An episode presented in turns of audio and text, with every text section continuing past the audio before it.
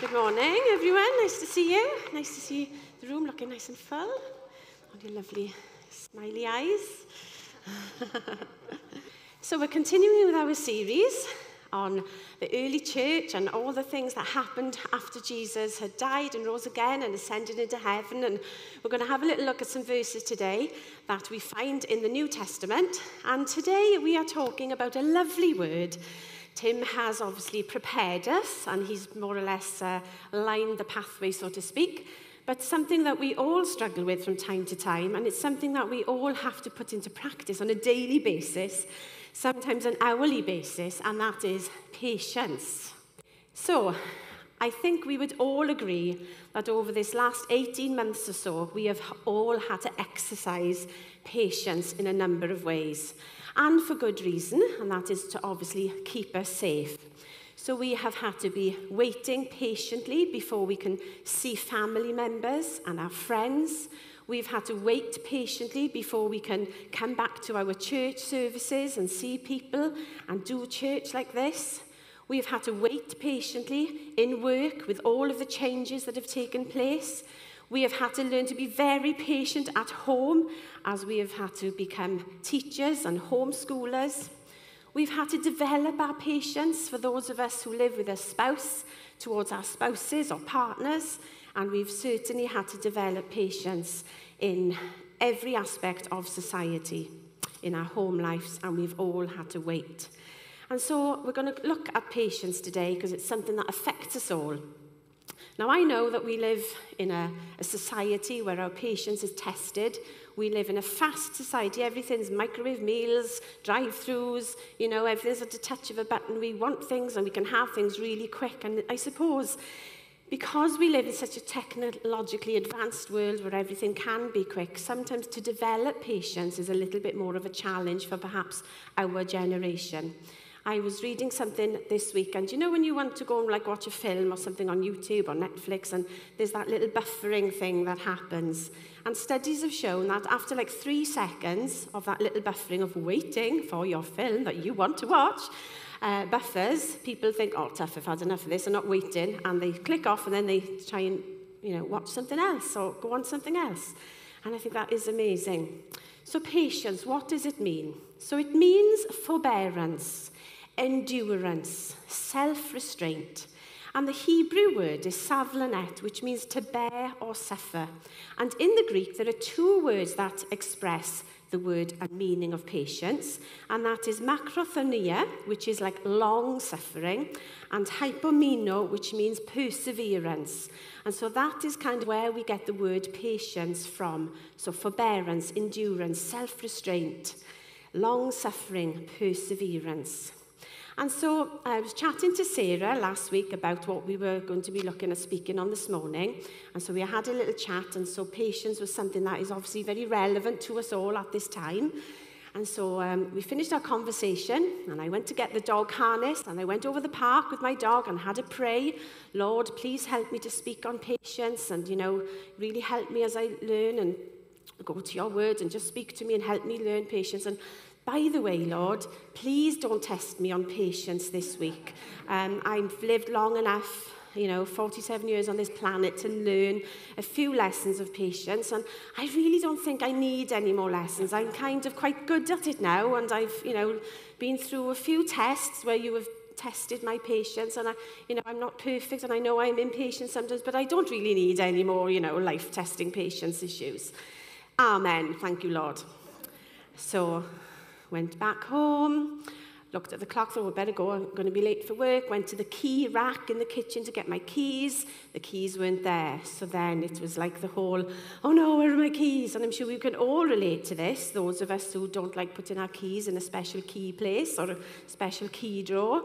So then it's frantically looking around the house, every door, every surface, every bag, every pocket, and everybody in the house needs to get on to look for mum's keys. And then I'm starting to lose my patience and lose my rag and get harassed and get stressed. This is Monday morning. This is not a great way to start the week. And I'm losing patience with myself. Why can't I just put the keys in the same place every day? And so I find my keys after three times looking in my handbag. I think, well, I'll check once more. I tip my handbag upside down, and there are the keys, down in the depths of the corners, of the shadows of the black leather handbag. And so I'm sure we can all relate to these silly little day-to-day -day occurrences which test our patience from time to time. And I was driving to work and I was going to be late and then I thought, thanks Lord. I love your sense of humour. But sometimes it's good to take a step back and measure our sometimes weaknesses How can I improve in this area to make my life easier, to make my life a little happier, and to make those around me a little bit less stressed because of my actions? Why do I keep doing that? Why do I keep saying that? Why do I keep reacting in that way? And sometimes it's helpful to have a little look at our weaknesses and to be able to address them and improve them with God's help. And so I am married to one of the most patient men that I know which is a gift to me, which is wonderful. But there are, there's one thing that really I see my husband Adam lose his patience in, and he's alluded to this before, and it's like, bank holiday, let's go somewhere, it's sunny day, let's go to the beach, let's go for a drive. And he looks at the weather and he said, uh-uh, I ain't going nowhere near the M4. There's no way I'm going anywhere today. And I'm like, oh, I work all so hard, and I just want to go somewhere and do something fun and nice. I don't want to stay there and do more jobs. And when we do hit that traffic, which guarantees everything, we do do something on a bank holiday, we hit traffic, I can see him starting to lose his patience when he starts banging on the steering wheel and says, I knew we shouldn't have come, we should have just done the garden instead. And so we all get rattled by something. Something can, you know, enable us to lose our rag quite quickly, and we know our buttons. But let's look at the more serious side of patience. When we are praying for God to move in a situation, when we are praying and waiting for a healing, for an illness, or for a loved one to take place. Or that family member who just keeps rejecting God in all our efforts and conversations and invitations. Or that wayward child who is just making bad choices. That relationship that just does not seem to be changing. That partner we are asking God for. That financial difficulty we are facing. That persecution we feel we are going through All of these trials and situations require patience. And in Romans 12, it says, Be joyful in hope, patient in affliction, and faithful in prayer. And so patience is the capacity to accept or tolerate delay, trouble or suffering without getting angry or upset, just like Tim has just showed us in the kids' spot. And Joyce Meyer noted Patience is not without getting angry. It is the ability to wait and how we act while we are waiting. So it's not just the ability to wait, but it's how we act while we are waiting. And so in Colossians, Paul writes a letter to the church there. And he is like reminding them of who Jesus is, of the deity of Jesus, that he died for them, that he came to forgive their sins, that he came to give us life. And in this church at this time, that was happening in, in that time, there were a lot of like different ideas creeping into the church different pagan religions were having an influence or different philosophies were sort of infiltrating the church at this time. And so Paul was writing these letters to kind of put, in a way, you know, these new believers like on, the, on a straight path of teaching and theology of who Jesus was, and he was affirming the sufficiency of Christ. And so it says, For in Christ all the fullness of the deity lives in bodily form, and you have been given fullness in Christ, who is head over every power and authority. So there's no need to go back to your pagan religions. There's no need to, you know, accept these philosophies and strange ideas because Jesus is enough. And so then he goes on and he talks and he says, We pray this in order that you may live a life worthy of the Lord and may please him in every way, bearing fruit in every good work, growing in the knowledge of God, being strengthened with all power according to his glorious might, so that you may have great endurance and patience, and joyfully giving thanks to the Father who has enabled you to share in the inheritance of the saints. And when we consider some of the early writings of Paul when he was you know, teaching these new believers and, you know, helping these new churches get established, he must have experienced some patience. He must have developed and had patience with some of the things that were going on. And it must have been really challenging for him, trying to keep people on the right track of their beliefs. And he was in prison writing these letters. There was no email, there was no text, there was no Zoom. And it can be so easy sometimes to fall back into old ways, or it can be really easy to kind of become a little bit watered down in what we believe, or, you know, watered down Christianity oh, you know, a little bit of that teaching, a little bit of that teaching, oh, and a little bit of Jesus as well. And so actually, Paul is encouraging people to live wholeheartedly for Jesus and accepting everything that Jesus came to do and was the fulfillment of the Old Testament and the hope for the future and the hope for the world. And so for us, it's really important that we continue to be living our lives close to Jesus, reading our Bibles, spending time with him, you know, not sort of deferring from the truth, but keeping close to ensure that we are bearing fruit and growing in our knowledge of God. And then we are strengthened in patience and endurance.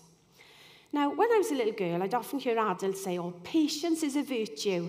And I used to think, what on earth does that word mean, virtue? What is a virtue? And so the word, you know, the saying, patience is a virtue. A virtue is a trait or quality deemed to be morally good. It is the ability to wait for something without frustration, and it is a useful skill and a good aspect of one's personality. And so as virtues go, patience is a quiet one and it's often displayed and exhibited in everyday situations, at home, at work, in uni, in public, in the supermarket. This week I was picking some stock up from somewhere and as I walked into the office, There were two men absolutely going hammer and tongs, arguing with one another. And I walked into this heated discussion. It was rather more of a heated argument. And I sort of turned to walk out and they said, and they clocked me. And one of them just walked off in a huff. And the other one was like, oh, I'm so sorry, I'm so sorry, you didn't hear that, okay? And um, I carried on. I said, oh, don't worry, it's okay, the heat, it's the heat, it's getting to us. And then two minutes later, I'm in a supermarket picking up some groceries and there's a long queue And now there's this lady walking up the queue saying under her breath, how dare they speak to me like that? How dare they speak to me like that? I'll give it to them. Da, da, da, da. And then the manager was come in and she was like, excuse me, can I help you? Yes, that customer down at the till was very abusive to me just now. And then she was blaming her for being abusive and she was blaming her for being abusive. And I want to file a report. And I'm thinking, oh my goodness, this is unbelievable. People are just losing their patience with one another today in public. And, um, you know, patience in the Bible is a word, it's used to describe God's character. And it is a reflection of God, and it's demonstrated in the life of Jesus.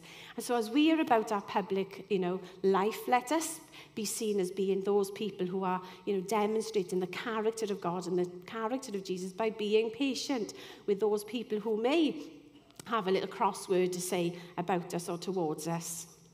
And I love how patient Jesus was with his sometimes impulsive disciples. We think of hot-headed Peter, you know, how impulsive he was.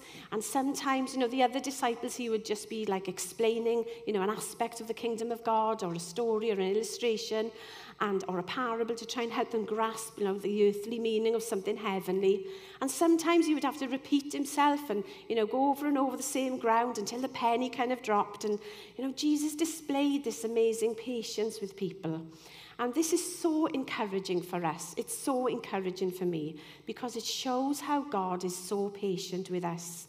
And in Peter it says, The Lord is not slow in keeping his promise, as some understand slowness, slowness. He is patient with you, not wanting anyone to perish, but everyone to come to repentance.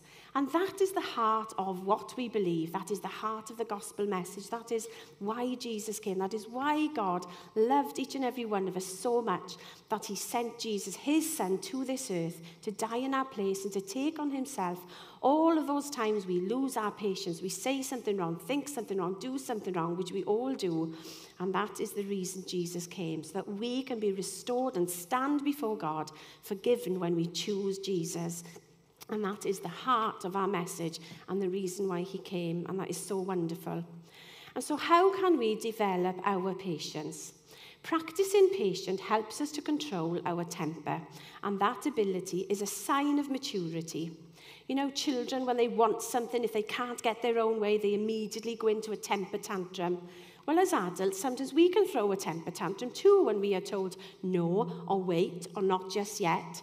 And so it's really good. It shows maturity when we can develop patience. It is a sign that we are growing in faith, that we are growing in maturity.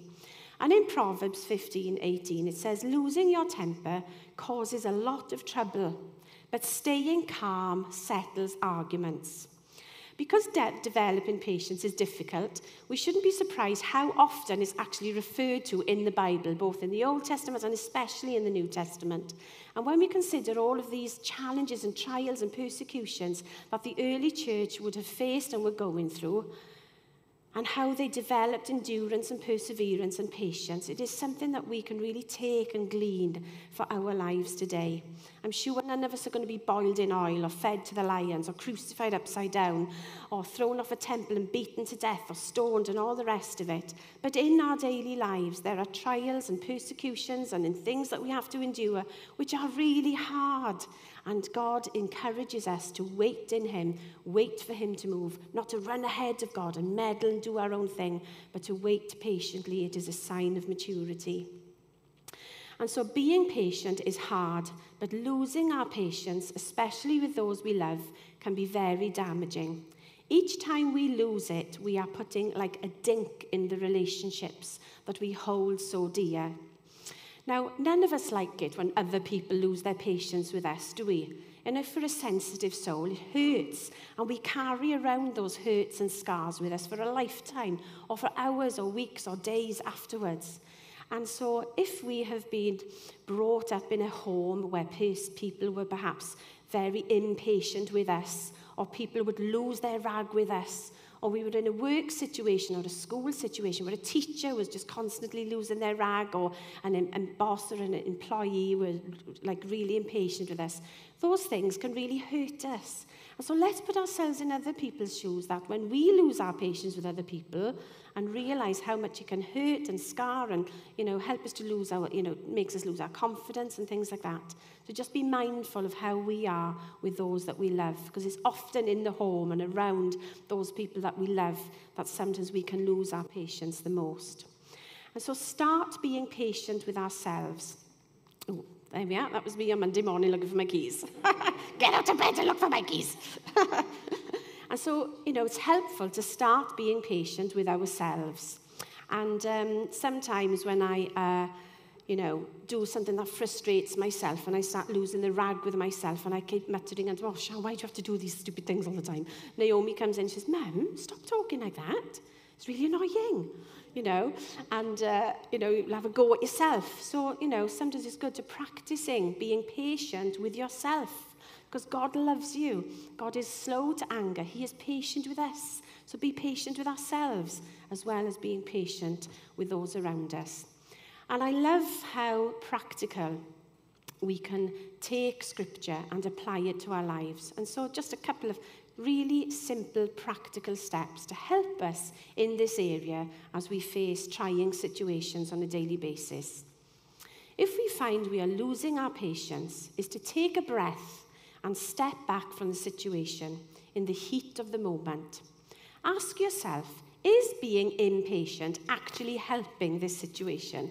Whether it's with our children, whether it's with our spouse, our boss, our friends, the bus driver, the person in the shop who's pushed in the queue in front of us. Is being impatient actually helping this situation? Practice pausing before speaking. this is so hard for some people. This is really hard for me. Instead of just, blah, blah, blah, you know, giving a piece of your mind and getting riled, is to like stop and to pause before speaking. Explore your triggers. Eh, are you hungry? I think it's called hungry, where you are angry because you're hungry. Are you dehydrated? Are you overtired? Never make a life changing decision or an important decision just before you go to bed with your friend or your family member or your spouse. If you're hungry, have a snack. If you're dehydrated, drink water, take a breath, step back. And these are little practical things that we can do. Lowering our voice, that is often a helpful thing. And take a time out. You know, if our children are naughty, we say, right, that's it, naughty step. Time out, time out. And sometimes we as adults need to take a time out where we just need to close the door, walk into another room, go for a walk, go and pray, go upstairs, splash your face with water is just taking the heat out of that situation, pausing and considering, is losing my patience worth it? Am I going to damage these relationships around me as a result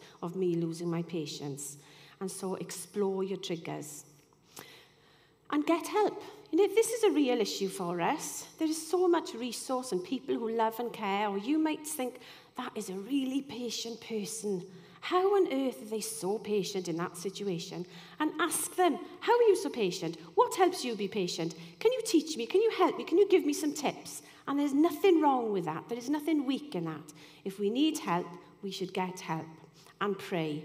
Turn your eyes quickly to Jesus. What would Jesus do in this situation? And don't pray for patience, because guaranteed you will be tested immediately within five minutes. And so we have to be careful what we pray for. Oh Lord, please make me patient. Please make me patient. Don't pray that prayer.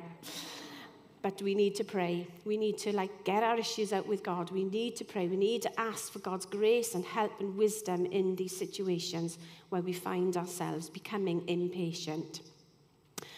Uh, years ago, we were in a house and we basically needed a big house because we were having a growing family and a lot of people coming to stay and live with us, etc. And we thought, oh, we'll put our house on the market and in six weeks' time we'll have moved and everything will be hunky-dory. And this was a season of life where God was teaching me patience because I'm a naturally fast person. I like to get things done. I like to get things fast. I like an answer now. I don't want to wait, as I'm sure many of us are like that as well. So we put our house on the market and we thought, great, Nothing. Not a phone call, not a viewer, no interest at all. So we put a conservatory on, we decorated the house, we took better pictures, we reduced the price. We did everything possible to try and create some interest and able so we could sell this house and move on. And nothing happened for three and a half years. and I can remember waking up every morning, you know, being, you know, having a toddler, being pregnant with our next child, and really kind of outgrowing the house. And even this is just a silly little practical day-to-day -day thing. Uh, it was kind of like God teaching me to be patient. And when I look back, I can always remember thinking, if we hadn't waited, if we had moved, it wouldn't have been the right time, and we wouldn't have had the house we are in now, and it wouldn't have uh, been the right time. So three and a half years later, we finally got a viewer who liked our house and put an offer in, and we finally got to move to the house we're in now, where we've been for 20 years. But we sold our house and there was nothing on the market suitable. The prices are going up, so we had to move in with my dad and uh, put everything into storage. And just a few months before, my mum had passed away. And so this was a really precious three months living with my dad and just having that three months with him uh, to heal and to just be with him and be company. And if he'd sold sooner, that would never have happened. We'd have been living our separate lives in separate houses. And also, we wouldn't have had the house we have now, which has been an amazing blessing in terms of ministry and hospitality and having people over and staying and bringing our children up. And, uh, you know, sometimes when we're waiting for things, we can't see what God has got planned in the future. And so that for me was a lesson in patience about not taking things into our own hands, waiting for the right timing, no matter what we do to try and, you know, orchestrate a situation. Sometimes God knows best and waiting is key. And so I want to finish with a little poem. I'm going to be all artistic today.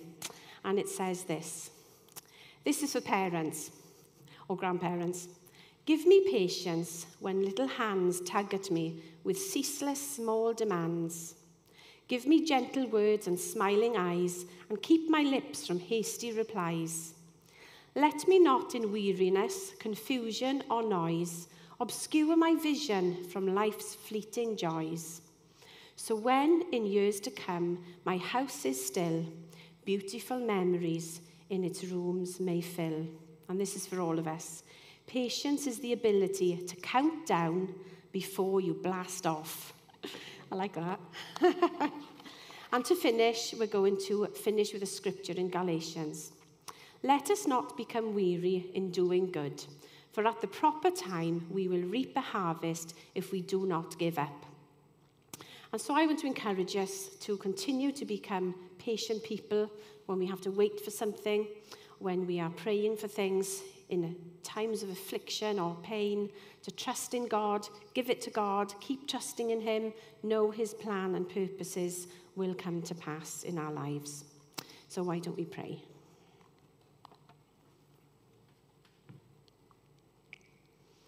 Lord Jesus, I thank you so much that you are so patient with us you love each and every one of us. You are slow to anger and help us to take these things into our own lives.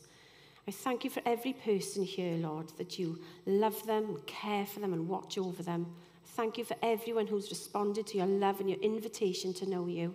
And for all those, Lord, who are perhaps looking and waiting and watching and trying to find out more about who you are and what you're really about, I pray that you would reach into their hearts even now and just open that sort of doorway so that they will come and find you today. So I pray for your blessing in this area and all of our lives, Lord. Help us to keep developing patience in our lives with those around us in stressful tension uh, situations we may find ourselves walking into this week. Help us to just step back to know that you are with us and you are patient with us, and so help us to be patient with others. Thank you, Lord, for what the early church went through that they are examples and models to us in our afflictions and painful seasons where we can learn to wait, knowing that you will never abandon us, you will never leave us, you are always with us.